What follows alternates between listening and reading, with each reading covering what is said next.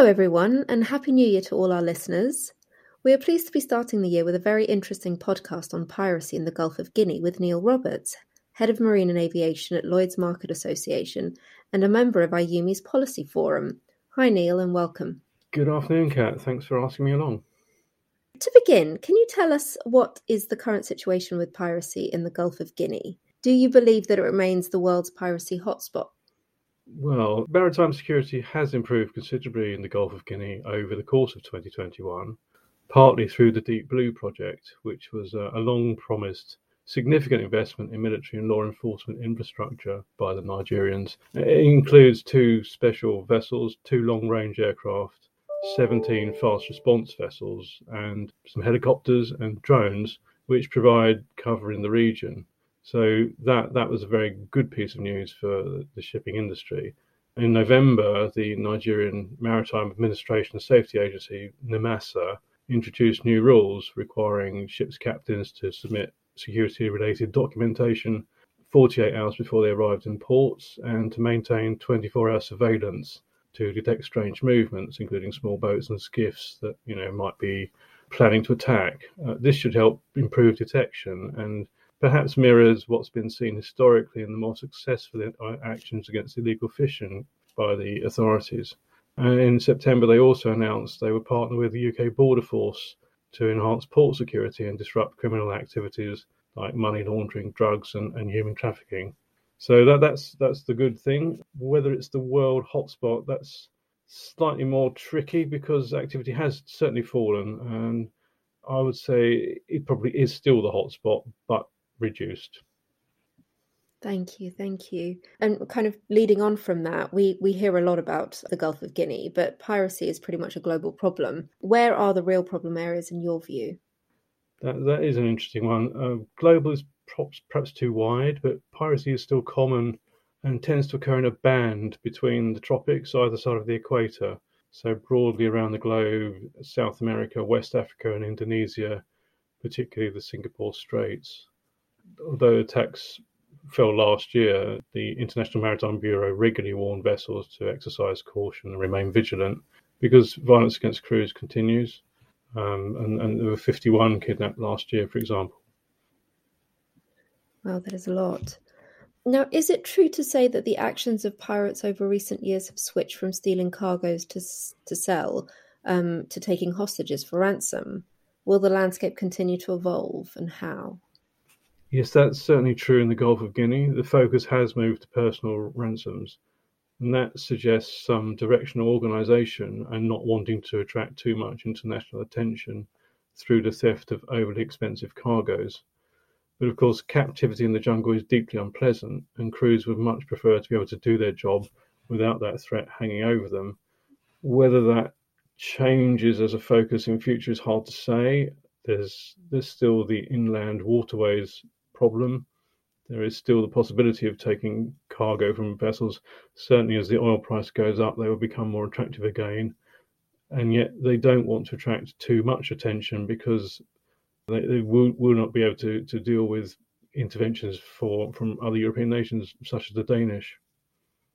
That, that leads well to the next question that I have, because um, recently the Danish Navy dispatched a vessel, um, the frigate HDMS Esbern Snare, for a six month long international security operation.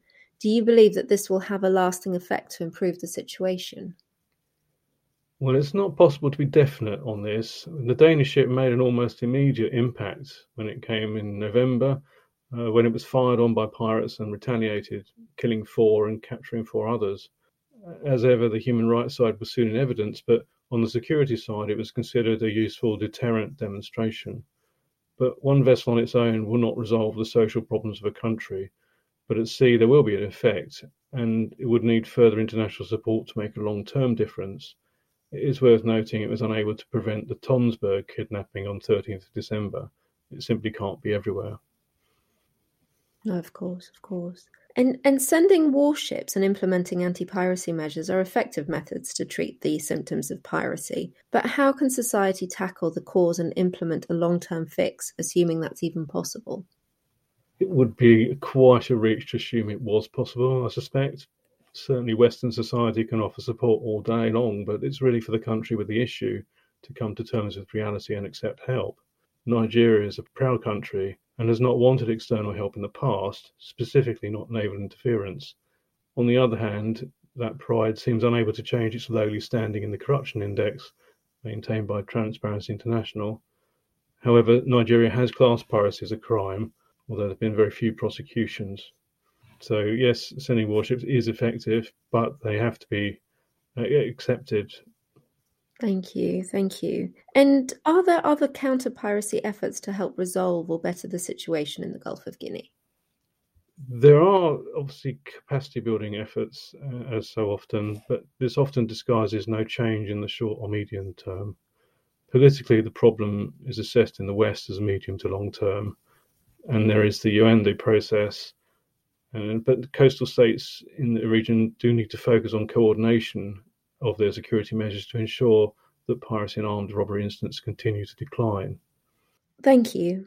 Do you find guidance papers such as the best management practices for West Africa, for example, as useful tools and guidance for crews who operate in that region? What resources should crew use to help protect themselves better? We, we definitely think the BMP5 is a useful document insurers have been involved in the drafting process. Although it's not an insurance document per se, we support the use of it as a way of mitigating our risks and exposures. Equally, it gives crews confidence that there are tried and tested answers which, if employed, can stave off many attacks, but admittedly, they're not always enough. But most of the time, it's a question of using them to avoid being caught unprepared in the wrong place at the wrong time. We would, of course, expect them to, to take reasonable precautions and to report to the relevant authorities. Thank you, thank you. And do you see the situation improving in the coming years?